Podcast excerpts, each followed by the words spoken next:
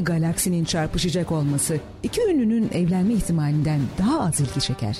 Ya da beynimizin orta yerinde bir sürüngen beyni taşıdığımızdan haberimiz var mı? Bir virüsün bizi alt etmesi sokakta gaspa uğramamızdan daha yüksek ihtimal. Ancak bizi daha çok ikincisi ilgilendirir ve ondan korkarız. Ayrıca depremden ya da anayasadan bahsetmedikçe profesörleri de pek dinlemeyiz. Bilim adamlarının kendi aralarında konuştuğu ağdalı dili bir kenara bırakalım. Biz de doğanın parçasıyız. Öyle olduğumuza göre biraz daha basit düşünerek onu derinden anlamaya çalışabiliriz. Tevfik Uyar ve Açık Bilim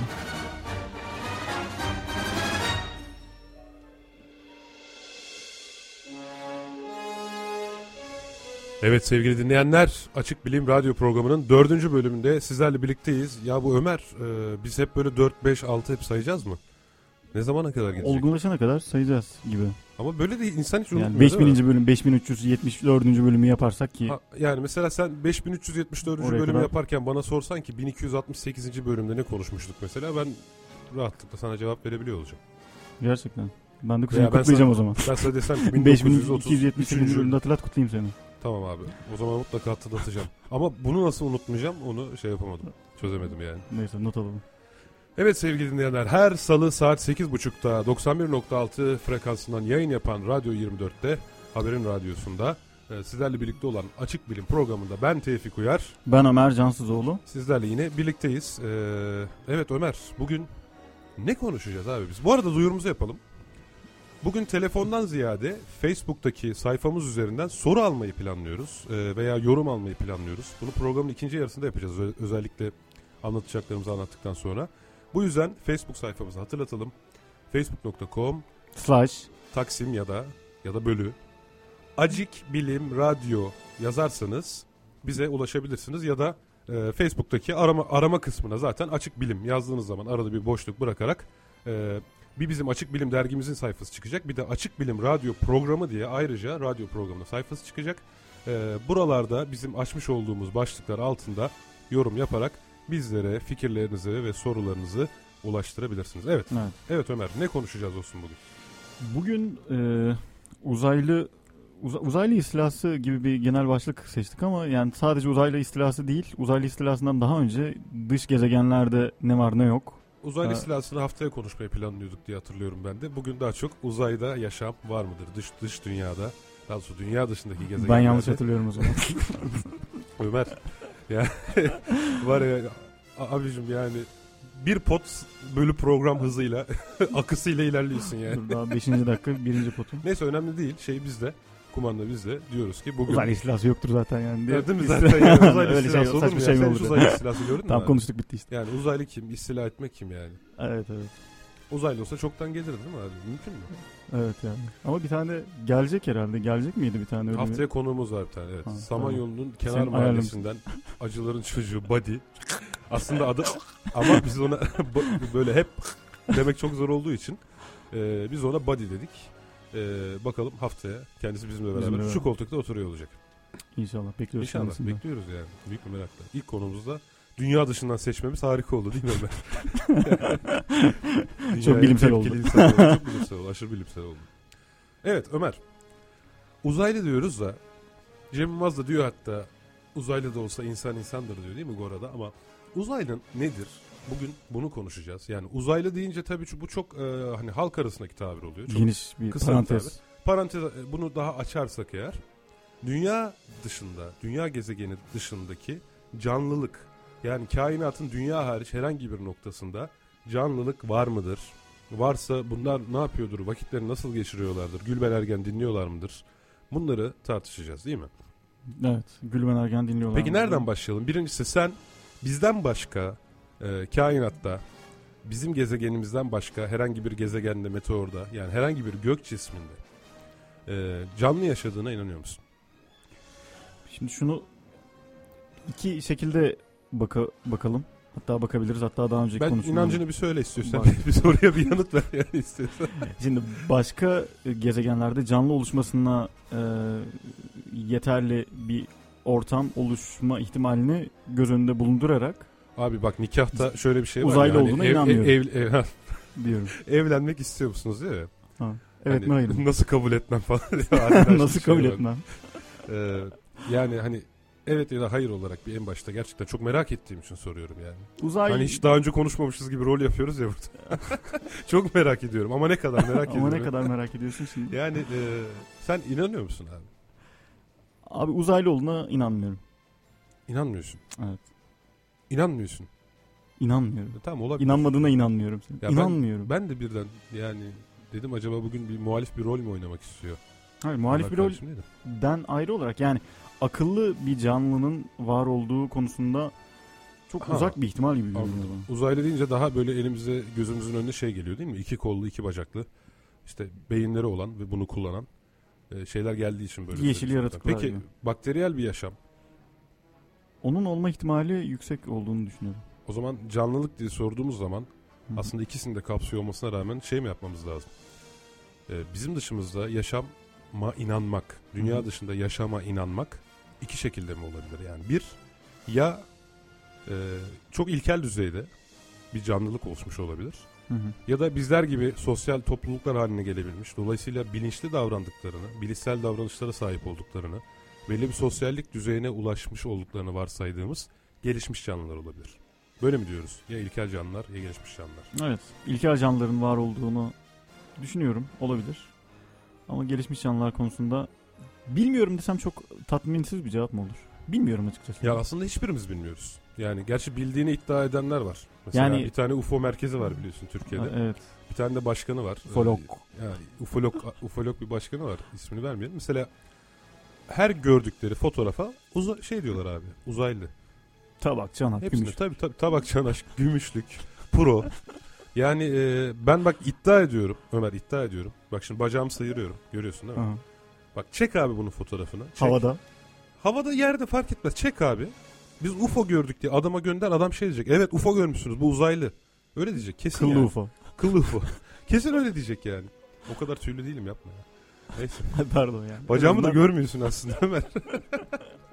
yani öyle bir şey var. Şimdi bir buna gönülden inanan, her gördükleri e, işaretleri buna yoran insanlar olduğu gibi e, tabii ki daha septik yaklaşan, bizler septik yaklaşıyoruz. Böyle daha arada insanlar olduğu gibi bir de tamamıyla reddeden insanlar var. Hani inançlarına bağlı olarak vesaire.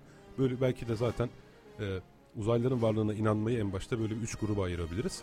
İkincisi de senin az önce de işaret ettiğin üzere iki gruba ayırabiliriz.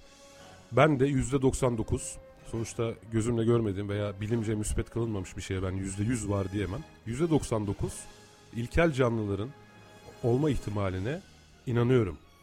Ama bizim kadar gelişmiş e, topluluklar olup olmayacağı olan inancım o kadar yüzde 99'lara var mı? Biraz daha şey düşük bir- seviyede yani. Açıklayalım derim o zaman. Yani e, uzayda ya da dünya dışındaki e, uzayın diğer e, bölümlerinde ilkel canlıların var olabilmesi için gerekli şartlar Dünyada var Nelerdir? zamanında var olan şartlarla aynı şartlar. mesela.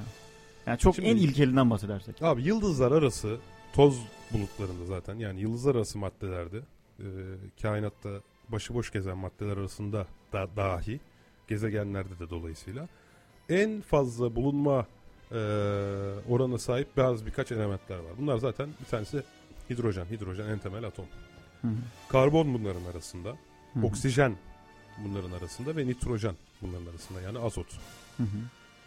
Ee, ilkel bir canlıdan bahsedebiliyorsak eğer bizim gibi bizim gibi protein yapılı karbon temelli bir canlılıktan bahsedeceksek ee, ki bunlara organik moleküller diyeceğiz. Hı hı. Ee, organik molekül bir hayat e, organik temelli bir hayattan bahsedeceksek ee, bir gezegende su ile beraber su da zaten hidrojen ve oksijenden e, oluşuyor. Su ile beraber en azından bu karbonun varlığını Kanıtlamamız ee, gerekiyor. Evet yani karbonun varlığını bulmamız gerekiyor. Yani illa bunlar varsa şey oluşacak diye bir şey yok. Organik hayat oluşacak diye bir şey yok. Sonuçta dünya kadar korunaklı e, ve dünya kadar e, organik moleküllerin oluşabileceği e, sıcaklık e, şeyine de sahip, ortamına da sahip olması lazım. Yani şimdi e, Ama bu karbonun e, diğer te- karbonun kendi içinde yaptığı ha, bileşimler niye karbon? Evet. bileşimler sayesinde ve başka elementlerle de bileşim yapabilen Tabii. bir element olması özelliğini taşıdığı için. Karbonun karbon. serbest 4 elektronu var. Üstelik Hı hı. karbon çok aktif bir element. Bu ne demek? Şu demek. Karbon gerek diğer ametallerle, kendisi gibi gerek diğer ametallerle, gerekse de metallerle, e, gerek elektron alışverişi yani gerekse de kovalent bağ dediğimiz elektron Hı hı. paylaşma yöntemiyle sayısız derecede kombinasyona öncülük edebilecek, sayısız şekil ve miktarlarda bağlanabilecek kabiliyete sahiptir. Bunun gibi doğada bir element daha var o da silisyum. Ama silisyum bileşikleri karbon bileşikleri kadar yumuşak veya esnek değil. Biz şimdi canlılığı düşündüğümüz zaman bu canlılığın 10 santimden düştüğü zaman parçalarına ayrılmaması lazım. Seramik şeklinde bir canlı düşünebiliyor musun mesela? E, banyomuzdaki karo taşı şeklinde bir canlı düşünemiyoruz değil mi? Yani canlının hareket edebilmesi, Yürürken omuz atarken esnek falan. değil mi? omuz Sorun. atarken falan düşünsene. Yani çok taş kafalı insan var bunu kabul ediyorum ama e, silisyum temelli değil yine maalesef. Karbon temelli o da ayrı mesele. Hani karbonun da sert yaptığı şeyler vardır. Mesela elmas da karbondan mamuldür. Çok serttir ayrı mesele. Ama karbon sana daha çok çeşitlilik sağlıyor. Zaten canlılık dediğimiz zaman canlılığın gelişebilmesi dediğimiz zaman ilk başta evvela ve evvela e, zaten çeşitlilik. Anahtar kelime bu. Dolayısıyla karbon burada e, sana şöyle söyleyeyim. Yani yüz binlerce çeşit protein var. Protein acayip bir şey. Yani mesela sıçrayan bir böceğin, sıçrayan bir, bizim kaslarımız var, kemiklerimiz var. Nasıl sıçrayabileceğimizi Çekirge. az çok kendimiz anlayabiliyoruz. Ama sıçrayan bir böceğin, bir böcek türü ismini hatırlamıyorum. Böyle yay şeklinde, bacakları var yay şeklinde. Ve o tek başına bir protein. Yay. Tabii. Sadece bir protein yay biçiminde olup gerçekten zıplama şekli sağlayabilir. Zıplama avantajı sağlayabilir. Zaten aslında bizim kaslarımız da birbirine geçmiş aktin ve miyozin iplikçikleri yanlış hatırlamıyorsam iplikçikleridir. Yani bizim kaslarımız da hareket sağlayan şeylerimiz de aslında proteinlerden oluşuyor. Yani karbon temelli canlılık dediğimiz zaman ilkel de olsa gelişmiş de olsa eğer bizden başka canlılar var ve bunlar karbon temelli diyorsak bakmamız gereken şeyler organik moleküllerin temel elementleri. Yani karbon, oksijen, azot, hidrojen bunlar olmalı yani. En azından bunlar olmalı. Evet en azından bunlar olmalı. Ama tabii ki bunların organik moleküller oluşturabileceği sıcaklık ortamı da olmalı. Fakat fakat illaki karbon olacak değil işte. Silisyumdan da bahsettik ya. Yani eee, öyle bir gezegende öyle bir yaşam oluşmuştur ki Bizim gibi insan olması ya da bizim gibi da- hareket edebilmesi tabii. Belki canlıyı Şart değil. tanımlamamız lazım önce. Canlı Evet. nedir yani? canlı. Modern biyolojik eee, açıdan bak abi sen internete. Canlı nedir? Ben şimdi söyleyeyim Canlı sana. çok- Sen de bak eksiklerin varsa Canlı. ha, canlıyı görelim değil mi? Canlıyı görelim abi.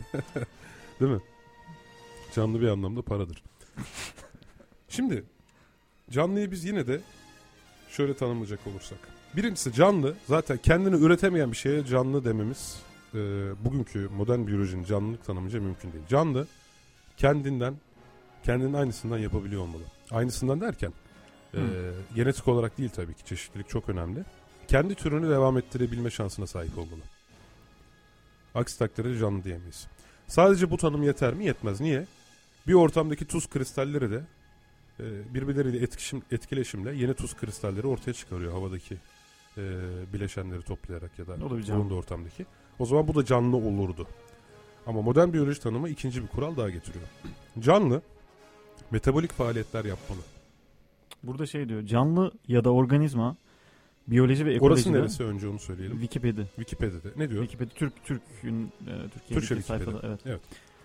E, canlı ya da organizma biyoloji ve ekolojide fonksiyonlarını yaşama mümkün olduğunca uyum sağlayarak sürdüren basit yapılı moleküllerin veya karmaşık organlar sistemlerinin bir araya gelmesiyle oluşan varlıklar için kullanılan bir kavramdır. Sen anladın mı okuduğun cümleyi? Anlamadım. Anlamadın. Abi orada canlı özellikleri diye bir şey vardır mutlaka. Madde madde varsa onlara bak. Canlıların ortak özellikleri. Can, var. evet aynen ona bak. O ortak özellikler neymiş? Boş ver tamam. Hücresel yapı. Ya bunda çok biyoloji dersine girdik. Hücresel yapı, beslenme, solunum, Ama bak güzel çoğalma. bir hücresel yapı. Neden hücresel yapı? Çünkü canlının birim bir yapısı olmalı ki bir, bir gezegende canlılıktan bahsediyorsak en azından bunların e, temel bir ortak atadan gelişebilmiş olması akla yatkın olandır. Hı hı. Ve bu da hücresel yapının kendisidir zaten. Yani senin bir hücrenle bir bakteri hücresi arasında çok büyük farklar yoktur yani. Devam edelim. 2. Beslenme. Beslenme. Orada sindirim vesaire falan filan da var mı? Yok o kadar yok. Hepsini yok. Yo eskiden Ha, vardı. sindirim ben- var. Ha, Sindirim vardı. boşaltım var evet. Yani.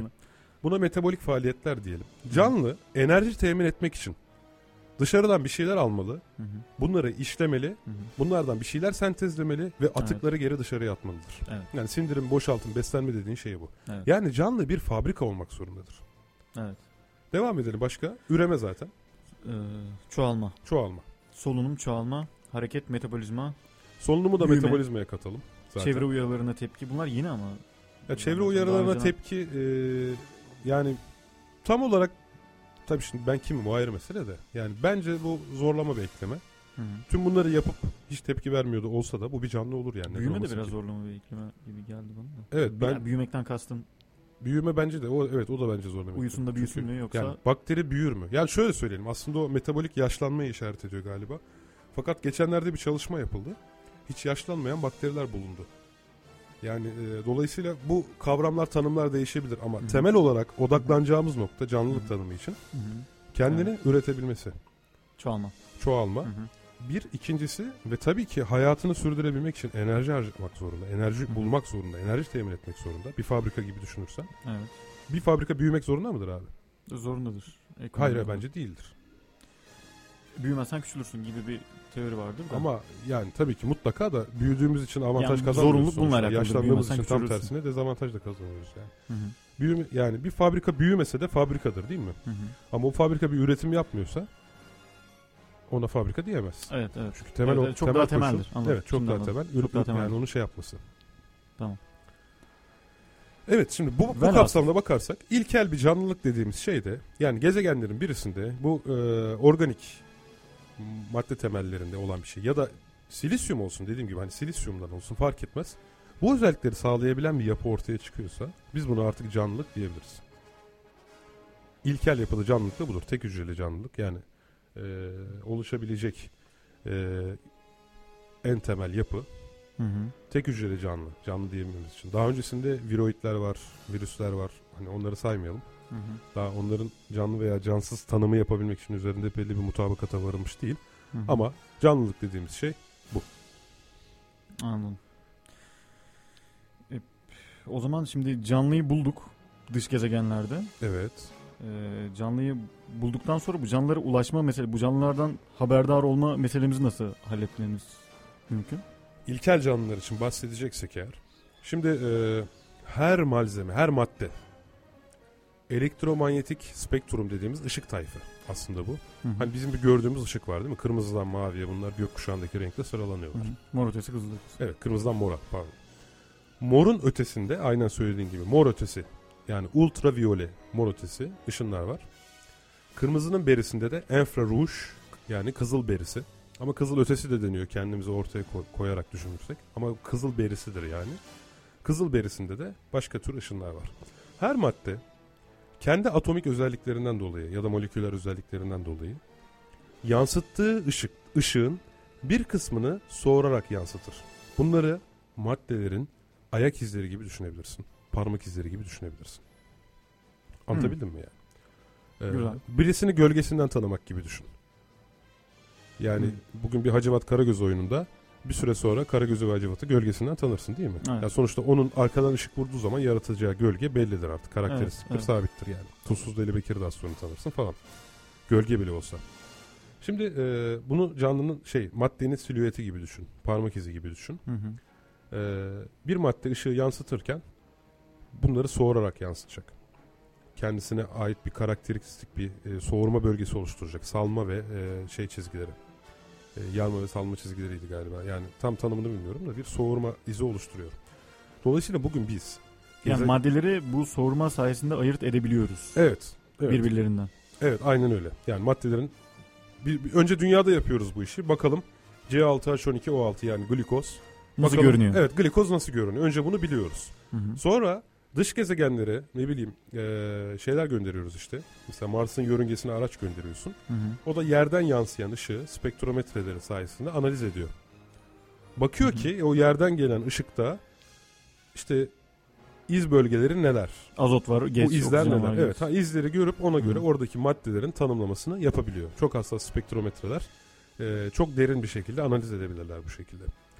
Dolayısıyla bugün bizim doğadaki ilkel yaşam arayışımız eee, ne doğası ya? Doğa. ne? Uzaydaki. Uzayda doğa da hani Uzayda. uzaydaki. Eee, Başka bir doğa. Başka bir doğa. Geniş bir doğa. Uzayda ışığını alabildiğimiz yerlerde bu maddelerin araştırması yapabiliyoruz. Mars'ta, Venüs'te, Jüpiter'de, Jüpiter'in uydularında, Avrupa'da, şurada burada, Avrupa diye bir uydusu var burada. Avrupa'da derken hani bizim şeyi kastetmiyorum, Avrupa Birliği'ni kastetmiyorum. Hı. Ee, kıta Avrupa'sını kastetmiyorum yani. Buralarda da aynı şeyler yapılıyor. Yani başka gezegenlerde su var mı ona bakılıyor biliyorsun. Mars'ta su var mı diye çok uzun süre. Mars'ta su çıktı, eyvah uzaylılar vesaire ispatlandı falan diye. Hani hep böyle Yok spekülatif sonda haberler yapmak yapılır. için herhalde orada Marslarda yani su biterse falan filan o tartışma üzerinden dönmüştür biraz. Nasıl yani? Dünyada su biterse Mars'tan su getirmek gibi bir Ha, çılgın proje. dünyada su bitmez. Dünyada temiz su biter. Suyun bitme ihtimali yok. Hı. Kullanılabilir su biter ama Mars'taki su da zaten Kullanılabilir Mars'ın yüzeyindeki yüksek e, sülfür içeriği sebebiyle muhtemelen o kadar da kullanılabilir bir su değildir. Ama saf suyu zaten sentezleyebilirsin laboratuvarda. O zaman su Su bitmeyecek devam. zaten. Kullanılabilir su kaynakları bitecek. Yani Temiz dünyadaki en büyük endişe o. Evet. Temiz su kaynakları evet dediğin gibi yani. Dünyada zaten 800 milyon insanın e, temiz su kaynağına ulaşma imkanı yok. Şu an. 800 milyon insan. Yani milyon nüfusun 8'de biri. Dünya nüfusu. Evet dünya nüfusu şu an O zaman 8'de çok biri. şanslı bir 8'de 7 içerisindeyiz yani. Evet. Temiz Yani bu çok temel bir şey aslında. Hani 8'de biri diyoruz belki kesir rakamından var. Yani temiz su kaynağına ulaşamıyor. 800 milyon, milyon insan. insan. Vay be. Allah susuzlukla terbiye etmesin yani. Çok kötü bir şey ya. Zor. Temiz su olmadan yani inanılmaz. Konumuza geri dönelim. İlkel canlıları da bu şekilde araştırıyoruz işte. Güzel. Şimdi ilkel canlıları ya en azından maddeleri bulmak bir şunu sorayım öncelikle. Bununla ilgili yapılan çalışmalarda e, bir ilerleme kaydedildi mi? Var mı böyle bir şey?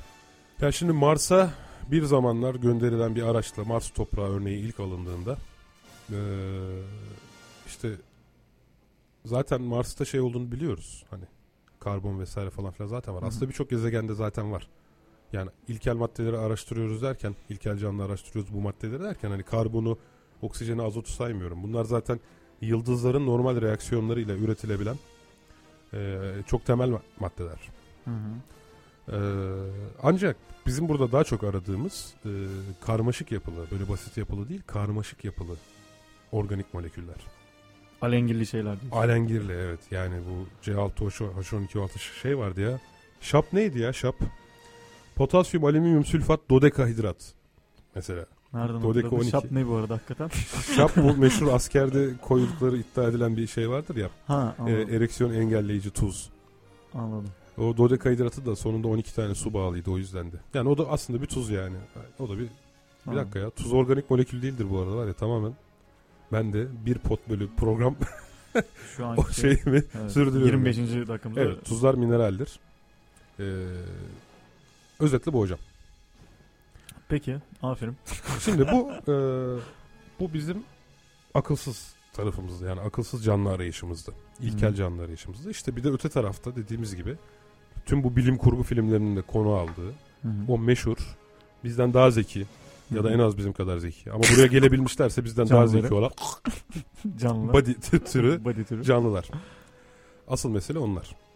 Yani bilim kurgunun ilgisini çeken bu en azından. Gerçi ben mesela Star Trek'te şöyle bir bölüm hatırlıyorum. Bir gezegen bulmuşlardı. Silisyum temelli bir canlı vardı. Küçücük bir elektronik devre şeklinde canlı vardı. Kendini üretebiliyordu Hı hı. ve bunlar birbirleriyle irtibat kurabilerek, kurarak gemiyi bile ele geçirebiliyorlardı. Elektronik açıdan çok akıllı canlılardı. Vay. Bu arada şeyin ironisi var bak biz karbon temelliyiz Hı hı. ama oluşturmaya çalıştığımız makine ordusu Hı hı. bilgisayarlar, robotlar vesaire falan filan. Onlar da çoğunlukla aslında silikon temelli. Çünkü silikon elektrik elektronik aleminin en önemli maddelerinden birisidir. Evet.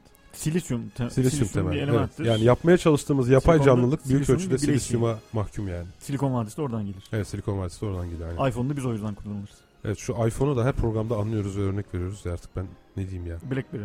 Bedava reklam yapıyoruz biz de ha. iPhone reklamını herkes yapıyor ya. Bir de biz yapsak. Yani memnun demek ki kullanıcı. Neyse Steve Jobs'ı bir gün ayrıca zaten ben ele alalım derim. Hani sen hayranısın ben o kadar da hayranlık duyulacak. Ha, hayranısın demeyeyim de sen beğeniyorsun. Yok beğeniyorum. Ben de beğenmiyorum ya. değilim. Aslında güzel çatışabiliriz seninle. Şöyle bir birbirimize girsek Ömer nasıl olur ya? Dur Harbiden lan, dur lan. Vurma. Niye dedim? Hep böyle kardeş kardeş değil biraz çeşit olsun. Ne dedik? Canlılığın temeli dedik. Çeşitlilik Çeşitlenme. dedik yani. Şimdi biz burada hep böyle e, monoton bir şekilde sürekli Kardeşlik, silisyumlu, sevgi, karbonlu yok falan. birbirimize Yani. duyduğumuz saygı falan. Ben senin sözünü bölmeyeyim, sen barışı. benim sözümü bölme. Penguenler düşünün. barışı. Yok Carl Sagan şunu dedi bunu dedi. Bak bu bölüm hala Carl Sagan'dan bahsetmedik ha. Helal Ba- olsun ya. bahsedelim biraz Carl. Sagan. Carl Sagan bölümümüze gelelim. Evet Neyse şimdi konumuza dönersek. dönelim abi sor. Ee, can- e, canlıları bulduk ve yani canlıların oluşacağı ortam zaten e, yoğunlukla bulunma ihtimali yüksek olduğunu zaten söyledin. Nasıl abi dur ben mesaj var mı diye bakıyordum tamamen kaçırdım ya. Bakalım. Bir daha söyle abi. Yok sen söyle. Yani can, canlıların e, bulunma ihtimalini yüks- e, yüksek yani şart- canlıların bulunma ihtimalini oluşturan şartların bulunabileceğini söyledin. Evet yani Uzayda bir yerde. özel şartlar ama. Fakat Hı. hangi şekilde özel şartlar? Sonuçta bizim gibi canlılar için özel şartlar ama çok ekstrem bir şart altında yaşayabilen çok ekstrem çok uç bir canlı türü de oluşabilir yani. Hı hı. Ya mesela bugün e, şeyler var. E, ismini söyleyeceğim, söyleyemiyorum. Ama uzay boşluğunda bile hayatta kalabilen bakteriler var ya. Aa dur şeyi sormuştum ben. Onun hatta cevabına gelemedik. Hah. Ee, ce- yani bununla ilgili bir bulgu var mı? Bir şey yok ya. Şu ana kadar bulgu yok. Yani zaman zaman insanları heyecanlandıran şeyler oldu. Ya, tabak çanak dışında bulgu. Yani bu hep bulgu. Havada fırlatılmış tepsi hariç değil mi? Ee, yani ilkel canlılar hakkında diyorsun. Yani bugüne dek e, şeyler oldu. Yani heyecanlandıran buluşlar oldu. Fakat bilimin biliyorsun en güzel doğrulama yöntemi o şeyi yanlışlamaya çalışmaktır. Hı hı. Ee, bunların Başarılı oldu yanlışlamadım. e, yaş- ya yanlışlamalar başarılı oldu. Yani e, mesela özellikle dünyaya Mars'tan fırlayıp geldiği düşünülen bazı taşlar vardı Antarktika'da bulunan. Hı hı. Onların içerisinde bazı fosillere rastlandı. Mars'tan alınan bazı örnekler içerisinde fosil fosil olduğu düşünülen şeylere rastlandı ama bunların öyle Mars kaynaklı e, farklı canlılar e, olmadığı sonuçlarına da ulaşıldı yani. Niye sırıtıyorsun ya? Yo hoşuma Niye gülüyor ya? Seni, ba- seni bana bakarken yakaladım ya. Korktum abi. Uzay muzay falan. Yani sen benim uzaylı arkadaşlarıma Neydi adı arkadaşın? body. Ya Öyle bu, bir adı var. Bu arada Cenk Erdem'in eski esprisi kendilerine de Ha, haklarını evet, teslim bu arada evet yani. kendilerine de haklarını teslim Teşekkür ederim. ederim böyle bir e, imkanı, espri imkanları bize Espri sundukları için. tanıdıkları için doğru doğru söylüyorsun. Yani bizim de konumuzla alakalı olduğu için ve hoşumuza gittiği için. Orada aslında robottu şey. Robot muydu? Evet robottu aslında. Yani uzaylı değildi. O ismini o şekilde andıkları arkadaş böyle o öyle bir şey yapıyorlardı daha böyle damaktan gelen bir sesle falan. Ama evet burada burada burası normal için güzel bir espri oldu. Neyse canım işte kaynağını verdikten sonra bilimde de referans önemlidir biliyorsun. Biz burada iktibas edebiliriz artık bu hususu. Tamam artık. Dibine kadar kullanırız. Kibarca Önümüzdeki çalmak. haftada- Aynen abi. Hatta biz e, bir getiririz. Cenk Erdem yayını banttan alalım. biz haftaya gelmeyelim. Şimdi Evet, konumuza hocam geri dönüyoruz evet, değil mi? konumuza geri Tabii, dönüyoruz. dönüyoruz yani konumuza konumuza. geri dönmekte zaman zaman zorlanıyoruz hatta. Şimdi şöyle e, hani bulduk diyelim e, ilkel canlıları uzayda. Ne Evet. işimize yarar? Niye bulalım? Niye bulmaya çalışıyoruz? Abi bu soruyu evet izleyiciler adına hani muhabbet olsun diye sorduğunu düşünüyorum. Ha.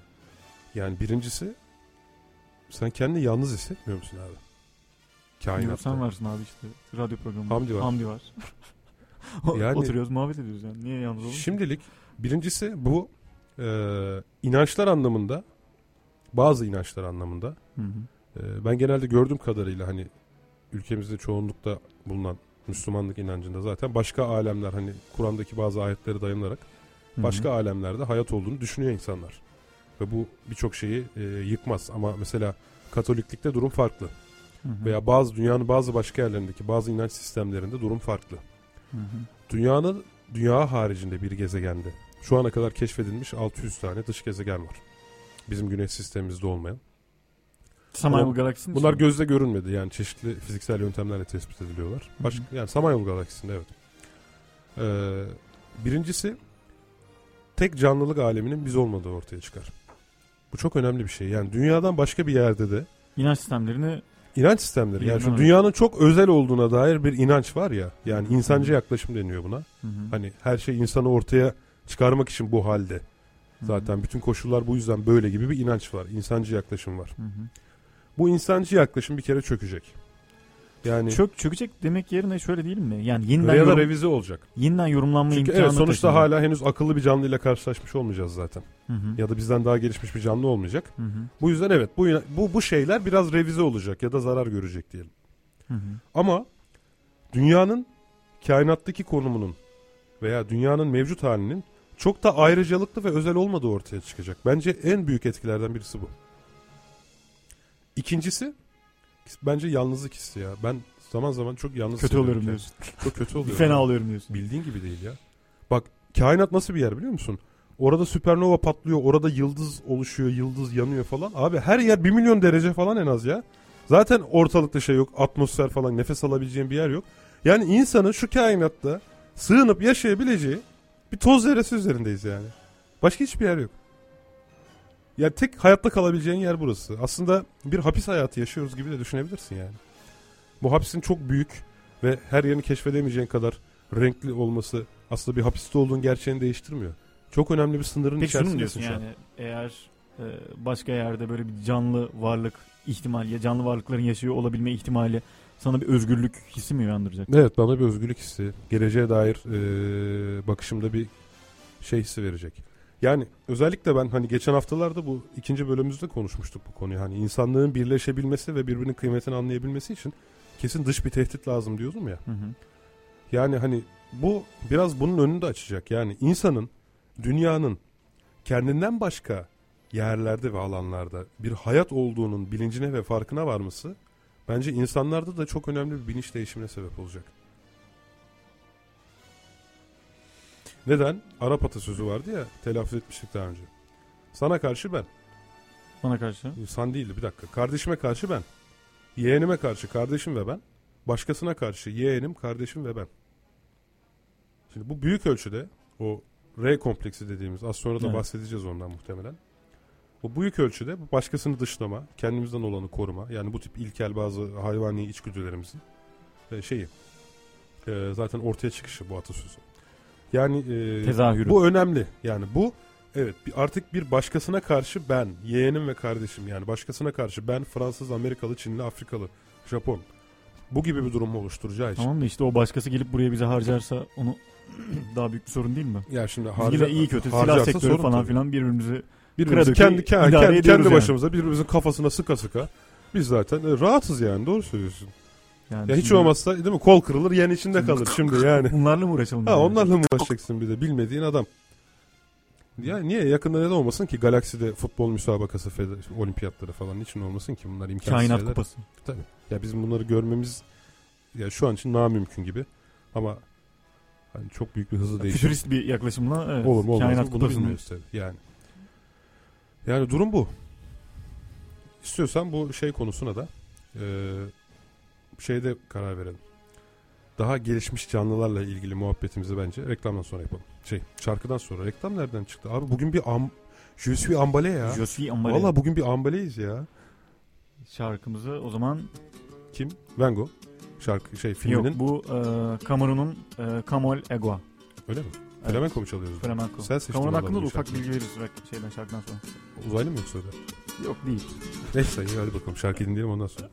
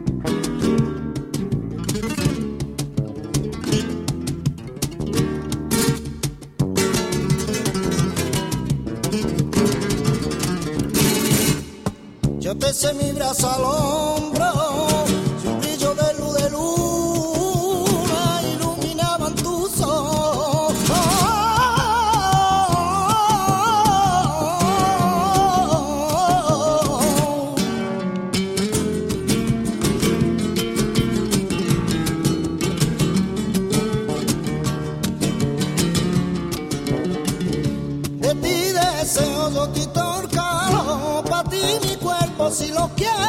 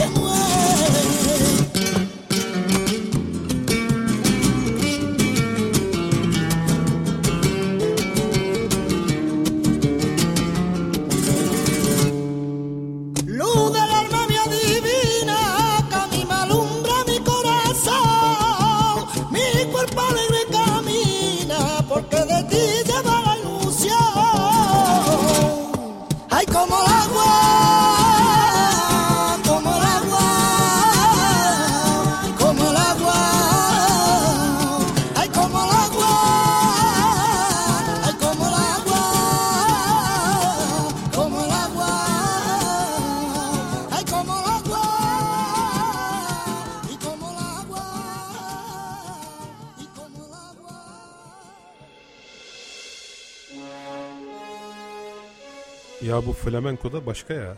Flamenco evet. Hakikaten güzel şarkı seçmişsin. Sevgili dinleyenler İspanyol bugünkü şarkılarımızı Ö- Ömer seçti. Yani Evet ben flamenco'yu biraz severim. biraz Severim. sever. Ömer öyle Dinlerim. Ömer öyle antin kunti şeyleri çok sever ya. Ömer Türkiye'nin zenginlerini falan böyle takip eder ya. İlginç adam Ömer ya. Sevgili Evet, dostum. Prototipi. Yıllardır arkadaşız ha.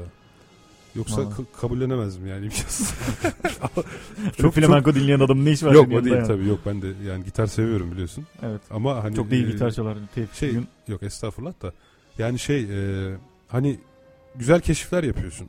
Mesela bana bazen dinlettiği flamenko şarkılar da oluyor falan. Ya diyorum nereden buldum? Yani nasıl nasıl buldun ki? Bunu biri söylemez. Yolda duymazsın. Yani nereden buldun çıkardın falan. Enteresan bir insan işte. Cameron şöyle bir adam. Yok Cameron hani değil. Cameron çok bilindik de Evet, bazen çok bilinmedik biri. güzel şeyler de bulup çıkarıyorsun ya o yüzden diyorum.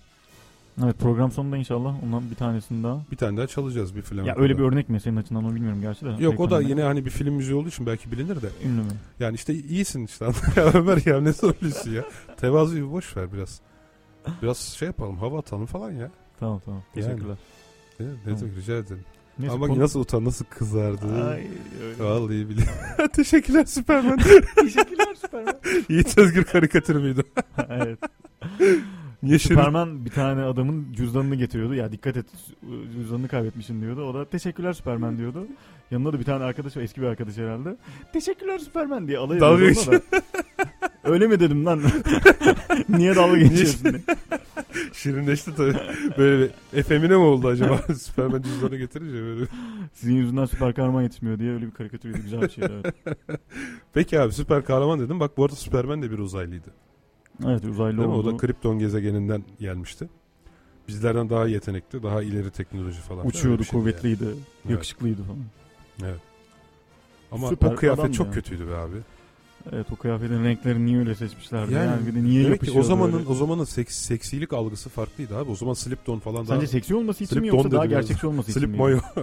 yani slip mayo, slip don. Yani ben şimdi külot Fransızca ama Türkçesi olan donu tercih ediyorum. İnsanlara kaba gibi geliyor olabilir ama. Yani o zamanın sek- seksilik algısı, çekicilik algısı daha farklıydı yani. Hı. Muhtemelen. Yani Superman'in e, çekici olması için öyle Tabii bir o zaman çekici seçilmiş. olması için özellikle vücut hatlarını ortaya çıkaran külotlu çoraplarla Süpermen'i servis ettiler bize yani muhtemelen. Anladım. Peki bu e, olası çekici varlıklarla nasıl iletişim kurma imkanımız olabilir? Çekici derken e, Olası. bu uzaylı. Ha, uzaylı. Evet. Bizden daha ileri teknolojiye ya da düzene sahip uzaylılardan bahsediyoruz değil mi? Eğer bu adamlar dünyayı izlemeye gelebiliyorlarsa bizden daha ileriler demektir. Çünkü biz daha Mars'a insan gönderebildik sadece. Evet. Değil mi? Yani tamam Venüs'e e, hatta Güneş sisteminin dışına araç gönderdik. Hı hı. E, Mars'a bunları gönderdik. E, ama sadece Ay'a insanlı şey yaptık, operasyon yaptık. Onların e, bize daha kolay yollama gibi bir durum olabilir mi? Şimdi birincisi Yani bunu karşılaştırma yaparsak hani bizim Mars'a gitmemiz zor evet. şimdi acaba herkesin teknoloji herkesin derken hani henüz tanımlayamadığımız o arkadaşları da kastediyorum. Hı hı. Ee, herkesin teknolojik evrimi acaba bizim gibi mi ilerledi? Bu çok önemli bir soru. Hı. Yani e, bak o Dünyalar Savaşı filminde önemli bir sahne vardı hatırlıyor musun Spielberg'ün? Neydi? Ee, uzaylılar Bodrum'a inince Evet. bisiklet tekerini çok büyük bir merakla inceliyorlardı. Ha evet evet. Neden? Evet. Çünkü belki de tekerleği hiç keşfetmediler. Zaten bütün makinaları da üç ayaklıydı. ayaklıydı. Yani Doğru. işte üzerlerinde e, dairesel bir şey yoktu yani. Hani şimdi biz e, tekeri keşfettik ve teknolojimiz hep o yönde ilerledi. Belki hiç aklımıza gelmiyor ama ya biz tekeri bulmasaydık Hı hı. veya teker şeklinde yuvarlayabileceğimiz şeklinde olmasaydı dünyada ağaçlar falan. Sonuçta Hı. zamanında taşlar ve ağaçlardı şeyin kaynağı değil mi? Tekerin kaynağı. Hı hı. O eski antik çağlardaki değirmen taşlarını hatırla. Yani e, el arabalarını hatırla. Evet medeniyetin Hatırla derken hani sen gördün o zamanları hani bir gezdin geldin oralara. yani evet o Ne güzel başlangıç- tekerleklerdi onlar. ne güzel değil mi? O başlangıçtaki şey çok önemli Ömer. Yani Ee, eğer dünyadaki bütün taşlar henüz insan taş işleme teknolojisine sahip olmadığı için bütün taşlar böyle kareli köşeli olsaydı, sarp olsaydı, rüzgarın aşındırıcı etkisi olmasaydı yani veya suyun. Bütün ağaçlar bugünkü silindirik şekilde değil de yani olabilirdi. Kübik şekilde olsaydı ve dış kabukları işlenemeyecek kadar sert olsaydı biz belki de tekerlek yerine o dönemde daha başka başka bir e, teknolojik evrimsel yön izleyebilirdik yani. Şimdi uzaylılar mesela o filmdeki uzaylılar da tekeri hiç keşfetmemişti. Şimdi birincisi teknolojik evrim farklı ilerleyebilir bu bir. İkincisi bizim yer çekimimiz abi 1G. Yani bizim olduğu için 1G. Yani 0 e, 9,81 metre bölü saniye karelik bir yer çekimi ivmemiz var. 9,81 metre kare. Metre bölü saniye Evet. kare. Metre bölü saniye kare. İvmeninki saniye kare oluyor. Evet. Şimdi mesela bu 1G. 1G diyoruz. G demek istemediğim için G diyorum. Mars'ta ama mesela yer çekimi 0,38 G. Yani, Yani? bizden daha az. Daha. Bu ne demek? Bizim bugün uzaya bir roket göndermemiz Evet. Sa- yani o roketin dünyanın yer çekiminden kurtulabilmesi için çok ciddi miktarlarda yakıt yakması anlamına geliyor. Yani bizim göndermemiz çok pahalıyken ya daha Ama doğrusu daha ucuz. ha Mars'ta Mars'tan dünyaya gelmek, dünyadan Mars'a gitmekten daha Maliyet. Ucuz. Evet. Evet. Mars'tan buraya daha ucuza geliyorsun yani öyle düşün. Öyle bir gezegen düşün ki yer çekimi az e, ve tabii atmosferi de belki biraz daha az yoğun. Atmosferde sürtünme yarattığı için. Ve zaten canlılar da buna göre gelişmişler. Bu bu bu canlıların Hı hı. e, uzaya çıkacak bir araç yapmaları daha kolay. Hatta bırakalım yer çekimini. Öyle bir şey düşün ki gezegende gayzerler var. Böyle yerden Gayzerler. yukarıya evet yüksek basınçta püsküren gazlar var. Tamam. Hani tek yapmaları gereken öyle Hezarfen Ahmet Çelebi gibi bir adam çıksa e, yani o Gayzerin içine bir gayzerin- kapsül atsa. ha, sıcaklığına basıncına dayanabilecek sadece Evet, bir kapsül anladım. yapsa zaten uzaya çıkıyor. Sonra geri gelirken de Hezarfen'inki gibi e, böyle kanatları taksın insin. Hani anlatabildim mi? Hı hı. Bir planör yapsın insin yani. Hani bazı e, bazı gezegenlerdeki ırkların diyeyim bunu artık. Bazı ırkların uzaya çıkmak konularında daha büyük avantajları olabilir. Veya şans çok önemli bir faktör. Bak eğer meteor düşmeseydi abi ve dinozorlar yok olmasaydı şu an seninle burada bir T-Rex bir de e. Kanotaurus falan bir şey öyle bir şey oturuyorduk yani. Tabii aynen hakim hakim ırk dinozorlar olurdu. Yani Evet. bizim atalarımız daha ağaç kavuklarında yaşayıp böyle dinozor gelecek diye tırsarken kendilerini hiç dışa vuramamışken yani bir şey gelmiş e, kuyruklu yıldız parçası ve onları yok etmiş mesela. Bu da çok büyük bir şans. Dinozorlar yok olmasaydı bu kadar hızlı ilerlemezdik. Yani Yani şu an şu an belki 1000 1600'ün sıkıntılarımız olurdu. sıkıntılarımız olurdu yani. 1600'ün 1500'ün koşullarındaydık belki hala. Belki hiç o kadar bile ilerleyememiştik yani. Sonuçta senden çok daha dev, çok daha yırtıcı. Yani e, hayvanlarla sürekli e, kaçış halinde bir hayatımız olurdu yani. Ya, ya da en azından teknolojik evrim çok daha farklı yönde ilerlerdi. Çünkü insanlar ilk başta ilk bilim adamları, ilk mühendisler diyelim. E, enerjilerinin büyük bir kısmını dinozorlara rağmen hayatta kalmaya harcarlardı. Yani bu yüzden bu koşullar çok önemli. Bu koşullar Tamam. sadece insan için değil, kıtadan kıtaya bile değişiyor. Yani Mayaların, Azteklerin Mezopotamya'dan daha geride kalmasının sebebi bile kıtasal koşullarıyla ilgili ki ona başka bir gün e, ayrıca değineceğiz. O gibi konulara. Yani evet, vebaydı zannedersem Mayaların %95'ini mi? veba değil, su çiçeği. Su çiçeği. Su çiçeği, tifo, tifüs. Ya bunlar işin hayvansal boyutu da şeyi bile çok değiştiriyor Ömer. Kıtaların uzanma e, şekli bile çok değiştiriyor. Şimdi Avrasya doğu batı uzanışlı bir kıta. Hı hı. E, Amerika, Güney kuzey, Amerika. kuzey güney Evet. Yok sadece Güney Amerika değil. Amerika kıtası kuzey-güney e, uzanışlı bir kıta. Bu ne Tamam. demek oluyor biliyor musun? Senin üç üst komşunun Hı hı. ürettiği bir kabağı sen yetiştirdiği bir kabağı sen aşağıda yetiştiremiyorsun. Enlem bayağı bir değiştiği için iklim değişiyor. İklim değişiyor. Evet. Ama Diyarbakır'da yetiştirdiğin karpuzu e, hemen ötede İran'da da yetiştirebiliyorsun veya istersen İtalya'da da yetiştirebiliyorsun. Neden? Aynı enlem üzerindesin. Çok farklı Ve aynı şekilde topluluklar. besleniyorsun. Aynı Evet. şekilde beslendiğinde Tabii. Yani beynin de aynı şekilde gelişiyor falan. Bu falan ikinci gibi. bir etki olarak sayalım bunu. Burada asıl önemli olan e, bir taraf herhangi bir bitkiyi veya hayvanı evcilleştirdiği zaman öteki tarafında bunu hemen kullanabilmesi. Okey. Yani Güney Amerika'da lamayı evcilleştirirken Kuzey Amerika'da lama yaşayamamıştır. Aradaki çok ciddi enlem farklarından dolayı. Anladım. Yani bunlar bile değiştirir. Kaldı ki gezegenler arasında da çok ciddi avantaj farkları olabilir. Bu da bazı gezegenlerdeki ırkların bizden çok daha hızlı gelişmesini sağlayabilir. İsterlerse bizden sonra ortaya çıksınlar fark etmez. Burada şans önemli. Yani bireyler arasında bile değil mi? Bugün her çocuk aynı okula gittiği zaman Hı hı. e, hayat imkanları onların e, ve şansları, şans da çok önemli bir faktör işte. Onları e, daha farklı noktalara sürükleyebiliyor yani. Her aynı eğitimi alan kişi aynı şekilde olmuyor. Evet. Yani durum bu. Dolayısıyla evet buraya gelebiliyorlarsa en azından uzay teknolojilerinde bayağı bir ilerlemişler diyebiliriz. Ama belki hiç tekeri keşfetmemişlerdir. Ya da belki hiç aynayı keşfetmemişlerdir. Neden olmasın yani? Peki biz e, onlara ulaşabiliriz derken nasıl ulaşabiliriz derken bunun neler yapabiliriz bu bu alanda? Abi şimdi biz zaten çok ulaşamıyoruz. Hani daha önce dünya... Ya ulaşmamız için hani bir yol senle ben oturup e, bir uzaylı arasak dünyada ne yapmamız lazım? Ee, Google'a yaz abi. Uz- dünyada uzaylı aramak yani saçma olur zaten de uzayda Abi, uzaylı aramak daha mantıklı olur. ufologlar, ufolog arkadaşlarımıza danışırsak hani e, UFO merkezine falan zaten uzaylılar her yerde. Ama Aramızda, yap- ha, içimizdeler. tabii içimizdeler, her yerdeler ama bunun işte devletler yani. Sevgi gibi sevgi falan. içimizde. Ha nereye baksan yani uzaylı görebilirsin aslında. Zaten hani bu sıralar gökyüzü sakin falan diyordu ya o e, Haktan Akdoğan. Bu sıralar gökyüzü sakin diyordu hani o kadar sık görüyor arkadaşlar. Öyle 3-5 gün gö- görmeyince de özlüyorlar yani. bu aralar gökyüzü Öyle sakin, şeyler var enteresan. Reiki Master. hey Reiki. Haktan abi bak şu bacağım. Abi UFO. Hayır bacağım. Hayır UFO. Hayır bacağım. Benden iyi mi bileceksin UFO? Yani aslında belki de bunu e, şeylere sormamız lazım. E, dinleyicilerimize de sormamız lazım. Ya bugün telefonu almayacağız dedik ama mesajlar konusunda Telefon alalım bir daha. yani. muhtemelen Hırvatistan maçı dolayısıyla bir şeylik var. E, Evet. belki de ilgi tabii ki başka alanda. Yani futbol kesinlikle bilimden daha önemli biliyorsun. Futbol önemli bence önemli de. abi.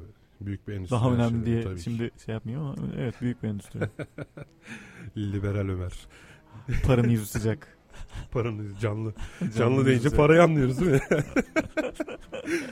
o zaman telefonlarımızı söyleyelim. Ee, 0212 274 1052 ya da 0212 274 10 57. evet siz de başka dünya dışında canlıların varlığına inanıyor musunuz? İnanıyorsanız bu konuda neler söyleyeceksiniz?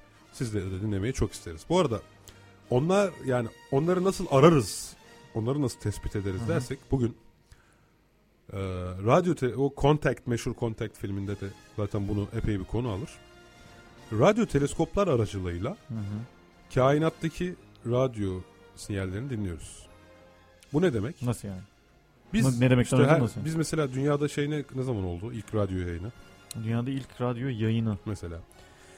Dünyada ilk radyo yayını 1907'de Berlin ile Kopenhag arasında bir söz iletimi olmuş. Söz iletimi nasıl bir şey? Selamünaleyküm. Gibi. Çok başarılı olmamış zaten. 1910'da da Amerika'da bir müzik iletimi olmuş. O da çok başarılı olmamış.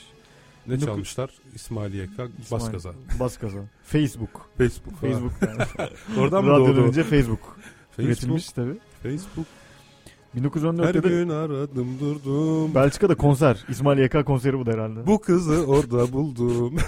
konser iletimi girişimi olmuş tabii. Görür Konser görmez tutuldum. Ee, esaslı ilk radyo yayınları 1920'de Şubat in- Şubat 1920 Şubat'ında İngiltere'de yine 1920'nin Ağustos'unda da Amerika'da olmuş. Ve radyonun şöyle bir e, durum var. Hatta sen de söyleyeceksindir. Kontak filminin ilk başlangıcında e, da onunla alakalı bir şeyler söyleniyordu. E, 1920'deki e, Amerikan başkanlığı seçimlerinde o seçimi kazanan Başkan Harding'in kazandığı e, radyo kanalıyla duyurulmuş İlk kez duyurulmuş Evet. yani. Siyaseten radyonun ilk kullanımı diyebilir miyiz?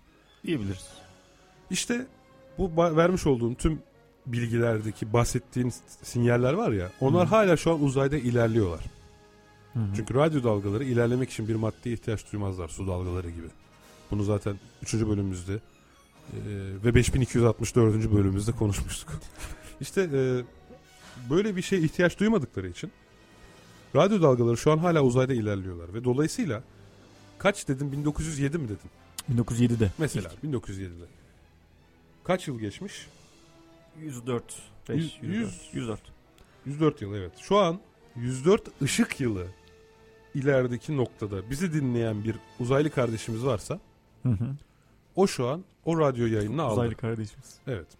Aynı noktadaki uzaylı kardeşimiz de şu an bizim bu konuştuklarımızı Hı hı. eğer bu 104 frekansı dinliyorsa 104 yıl sonra 91.6'yı dinle kardeşim. eğer bu frekansı dinliyorsa açık bilim bak 104 sizi yıl sonra bizi de duyacak. Kendisine bir selam gönderelim. yani anlatabildim mi? Ee, ve aynı şekilde şimdi tarafları değiştirelim. Biz de kainatı bu yüzden dinliyoruz. Yıldızları. Biz derken hani ben, komşum Ahmet abi, işte komşum Mine, diğer arkadaşım Eylem falan. İşte biz biz de kainat, biz de hep biz diyorum da böyle insanlık adına konuşuyorum burada yalnız. Ya biz de İnsanlar. evet, insanlık olarak astronomlar. Tamam. Ee, bizler de Ya bu işi meslek olarak edinmiş. evet bu işi meslek olarak edinmiş insan kardeşlerimiz. Sen Türdaş, tür- türdeşlerimiz. Şimdi e, uzayda da yıldızları çeşitli frekanslarda tarayarak oradan gelen radyo dalgaları analiz ederek acep bunların içerisinde manalı bir şey var mı diye bakıyorlar. Hı. Şimdi bu mana şimdi tabii ki şey olmayacak. E, bizdeki gibi işte seçim sonucu insan konuşması ya da bir konuşma olabileceği gibi ama illaki bunlar da olmayacak yani veya bir şarkı olmayacak. Ee, çünkü zaten bir kere dillerini bilmiyoruz. Nasıl haberleştiklerini bilmiyoruz değil mi? Yani bulmayı beklediğimiz şey bu değil. Bulmayı beklediğimiz şey hiç de doğal gözükmeyen bir radyo sinyali. Yani, mesela- ekonomi dili rastsal. Evet ha çok güzel söyledin. Ekonomi dilindeki gibi tamamen rastsal olmayan olmaması lazım. belli bir düzene göre ya da en azından belli Yapay. bir evet makinenin üretimi olan mesela bir kare dalgayı doğada hiçbir yerde bulamazsın. Yani kare dalga bir makinenin oluşturabileceği dalgadır. Hı hı. Ya da belli aralıklarda belli titreşimlerine sahip olan e, dalgaların en azından neye ait olacağını bilebiliriz. Yani doğada da böyle yapaya çok yakın düzen gösteren şeyler olabilir. Mesela pulsarlar gibi. Onlar da belli bir atım, belli bir periyotla dalga yayabilirler ama Allah'tan bu Puls, pulsarı pulse. biliyoruz evet. Ya herhalde pulsarı ilk bulan ilk başta çok heyecanlanmış olmalı. Hı hı. Veya radyo teleskopla Vuruş. bulmuşsa. Tabii. Güm. Bakmışlar Güm. işte çok e, manalı bir ses vesaire. Ama ve lakin olay bu yani. Aranan şey bu. Güzel. Aranan şey bu. Evet. Radyo yayınlarından. Yani ve Bununla ilgili bir şey bulundu mu? şöyle bir şey var. SETI programı diye bir program var. Searching for Extraterrestrial Intelligence galiba. Yani dünya dışı Tamam mı? varlıkları arama projesi. Evet. Yani Evet, şey. e, bu SETI bir SETI gönüllü bir proje ve sen de eğer SETI'nin yazılımını bilgisayarına kurarsan şey Aa, yapabilirsin. o tam öyle Sen de katılabilirsin yani.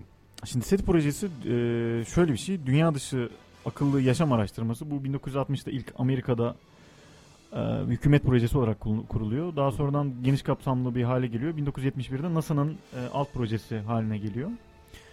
E, şimdi senin biraz önce söylediğin e, SETI at Home diye bir e, SETI'nin bir açılımı. Evet canım ben evde seti yapıyorum. Başka yerde yapmıyorum zaten. Benimki herkesin SETI'si kendine. Herkesin setisi kendine. Herkes kendi kendine set yapsın. Bir de setinin 2011 yılında e, araştırmaların bütçe yetersizliği üzerine durdurulduğu gibi bir Tabii abi ne yapacaksın uzaylı arayıp ya? Parayı daha samimi yani daha Bence de faydalı şeylere yatırabilirsin. Avrupa borç asfalt üstüne abi. asfalt yapabilirsin. Ondan sonracığıma e, hiçbir şey etmeyen mallara 5 katında para verip devlete alabilirsin. Böyle şeyler yapabilirsin doğru. Niye arayacaksın ki uzaylıyı abi? Faydası ne yani? Bak bize haftaya katılacak da ne olacak? Yani. Yani gelecek masraf yani. Yani. Gelecek buraya masraf. Orada aramak masraf. Bu arada grubumuzda da e, Tolga Ünal e, isimli bir beyefendi demiş ki Hı. programın başını kaçırdım maalesef. Uzaylıların varlığını kabul mü ediyoruz şimdi anlamadım orayı demiş. Ne diyorsun Ömer? Uzaylıların varlığını kabul mü ediyoruz? Yani ben şöyle de demiştim. Bilmiyorum. Genel yuvarlak Evet, cevabını bilmiyoruz. söylemiştim. Bilmiyoruz yani uzaylıların varlığı hakkında. Yok bir- şöyle söyleyelim. Yani netice itibariyle şey akla yatkın değil mi? Ya bence zaten sonuçta bu bir inanç zaten. hı. Kanıtlanmamış her şey ya inanırsın ya Evet. inanmazsın. Yani müspet hale gelmemiş henüz ispatlanmamış. Bence başka gezegenlerde bizden başka yaşam olması akla yatkındır. Ha bu ilkel bir yaşam mı olur? Yoksa bizden daha ileri mi olur? Burası tartışılır. Ama bizden daha ileri bir hayat olması da akla yatkındır. Yani akılcılık bunu dışlamıyor. Yani bu astroloji gibi bir şey değil. Bir postülata dayalı değil yani. Yok Mars şöyle etkiler. Jüpiter böyle etkiler gibi bir şey değil yani. Bu gayet akılcı ve mantıklı bir şey. Ama var mıdır yok mudur bunun için şu an kesin bir şey söylenemez. Evet. Ama olabilir. Sadece henüz biz karşılaşmamış olabiliriz. Ya da belki de gerçekten hiç yok. Yani dünya o kadar özel bir gezegen ki başka yerde böyle bir şey olmamış abi. Yani Oluşmamış bununla ilgili bile. bir kanıt yok. Pozitif. Henüz yok. Elin- bir Henüz bizden yok. başka yani bizim memleketten başka, dünyadan başka bir şey bulabilmiş değiliz yani. Hmm. Evet. Yunus Tolga kardeşimize de teşekkür ederiz. Evet. Onun Bu arada rejide bir hareketler mi var? Gol mü yedik? Ha gol kaçırmışız. Peki. Ha bir de bu uzaylılar tarafından kaçırıldığını düşünenler var. Onları haftaya bırakalım. Değil mi? Uza- evet uzaylı. Onları haftaya bırakalım. Yani durum bu sevgili Deney yaptılar falan. Ömer kardeşim. Yani nerede kaldık? Ha. Seti'den En son, bahsediyoruz. Seti doğru en son. Herkesin setisi kendine dedik. Tamam peki doğru ben biraz eksik biliyormuşum. SETI ilk başta diyorsun ki bir hükümet programıydı. Daha sonra SETI Etom'la sivilleşti bir kısmı.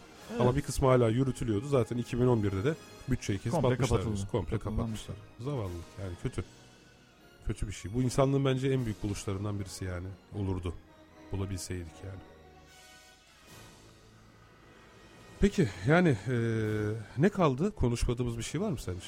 Valla konuşmadığımız zaten bu konu üzerinde geri döneriz. Şu dünyaya gelenler Zaman ne zaman. diyorsun abi UFO'lara falan? Hani tabak çanağı mı? Tabak çanağı. yani hepsi tabak çanak değildir bir kısmı. Gümüşlük var. Enteresan o. Bak Pahalı Aslında şeyler de var arasında. UFO'lar konusunda Hı. çok önemli kavramsal bir hata yapılıyor. Hı. Tanımlanamayan uçan nesneye UFO denir abi.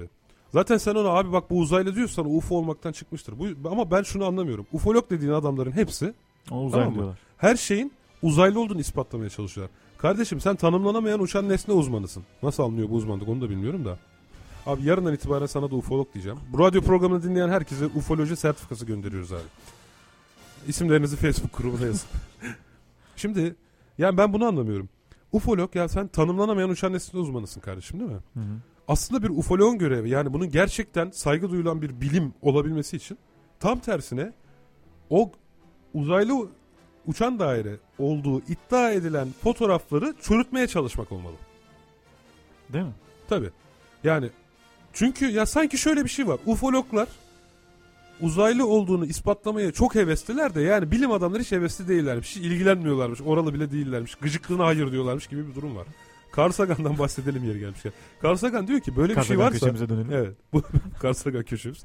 Böyle bir şey varsa bunu en başta ispatlamak isteyen bizleriz yani astronomlar olarak. Niye? Uzaya hayatımızı sevgimizi vermiş insanlar olarak. Yani hani neden illaki hayır diyelim ki? Burada asıl amaç gerçeği, gerçeği öğrenmek. Gerçeği Ya ben şey yani. anlıyorum yani uçağın radar radar hani yani havaalanı sen uçak mühendisisin daha iyi biliyorsundur da Evet. yani havanın kontrolü için herhangi bir radar sistemimiz var. Var. Da diyelim ki radarlara yakalanmayacak teknolojileri var bunların. Hı. O yüzden radara yakalanmıyorlar. Şimdi insan da radara yakalanmayan Fotoğrafa yakalanıyorlar Stealth. sadece. Ha, Fotoğrafa sadece girenle fotoğrafı yakalan- yok. Ya bu, bak bu adamlar düşün başka gezegenden buraya geliyorlar. Böyle bir teknoloji var bu adamlarda. Böyle daire şeklinde mis gibi araç yapmışlar. Tamam mı? Modifiye, cığıl parlıyor jantlar falan. Bak düşün. Bu adamlar Aha, dünya atmosferinde o araçla uçabiliyorlar. aha. Aerodinamik olarak mümkün değil öyle kütük gibi araçlarla uçmaları tamam mı? Kanat Hı. yük bir şey yok, motor yok. Yani jet motoru yok anlamında. Yani çok daha farklı bir teknoloji geliştirmişler belli. Ama adamlar abi bir türlü bizim yerdeki adamların fotoğraf makinesine yakalanmaya karşı bir çözüm bulamamışlar ya. Hava yolu pilotlarına tamam mı? Hava yolu pilotları bunları radarda göremiyor. Yok yaklaşınca hava yolu uçağın bütün elektronik sistemleri çöküyor. Ama abi bir türlü tamam mı? O Yani pilotun beceremiyorlar yani. pilota gözükmemeyi beceremiyorlar ya. Yani bu çok tamam Evet kendi yani. içinde çelişkileri olan bir şey. yani. Ya peki o gümüşlük hakikaten gümüşlük UFO olsa aerodinamik olarak uçabilir mi? Abi Var ya bir gümüşlük gezip duruyor. Hayır, aerodinamik olarak uçabilmenin en azından bildiğimiz kurallarınca. Hı. Ya bak ben ne kadar geniş konuşmaya çalışıyorum farkında mısın bak. En azından bildiğimiz kurallarınca tamam mı? Mümkün değil. Mümkün değil. Yani yok abi böyle bir şey. Yani bidonu havaya atsan bidon da uçmaz gibi bir şey mi? Ha yani onun gibi bir şey. Yani e, ama ve lakin ama ve lakin yani bilmediğimiz bir teknoloji vardır eyvallah. Hı hı. Fakat ya böyle U- UFO'ları sınıflayanlar var ya. Yok disk UFO, üçgen UFO, Pro UFO. Pro UFO, köşegen UFO. Bak sen yaptın az önce bir tane kıllı UFO falan diye. Yani e, enteresan ya. Yandan enteresan. UFO, Neyse, yan yan bunlardan UFO. zaten haftaya da bahsedeceğiz. Haftaya uzaylı istilası. Şimdi bak. Şimdi uzaylıyı Şimdi tanımladık, önce. canlıyı tanımladık. Bak hepsini yaptık. Haftaya ya bu herifler buraya gelirseyi tartışacağız. Çok heyecanlı ya. Şey vardı ya e, Ozan Oğuz Haktanır Facebook grubumuza yazmıştı. Açık yeşildi yüzü, çilek gibiydi gözü. O çok güzeldi ama uzaylının biriydi diye. Böyle bir dörtlük yazmıştı. Hoşuma gitti benim de. Gelince haftaya. Body'ye de okuruz bu şarkımızı. Kendisinden. Evet. Buddy ile de paylaşırız. O zaman var mı sevgili dostum diyeceğim bir şey? Haftayı bekliyoruz. Açık Bilim radyo Diyorum. programı her Radyo. hafta salı günü 20.30 ila 21.30 arasında 91.6 frekansından yayın yapan Radyo 24'te ben Tevfik Uyar, Ben Ömer Cansızoğlu. Ömer Cansızoğlu şarkıyı seçen Ömer Cansızoğlu. Bitiş müziğimiz nedir dostum? Ee, Van Gogh filminin müziği Arikon Namela. Harikon Amela. Ya buradaki kızın sesi çok güzel ya. Evet. Özellikle dikkat Bağıran etsinler valla dinleyenler değil mi? Aynen. Acayip tatlı süper bir çok ses yapıyor ya. İyi akşamlar efendim. Havada karada uzayda yani. Hadi iyi akşamlar.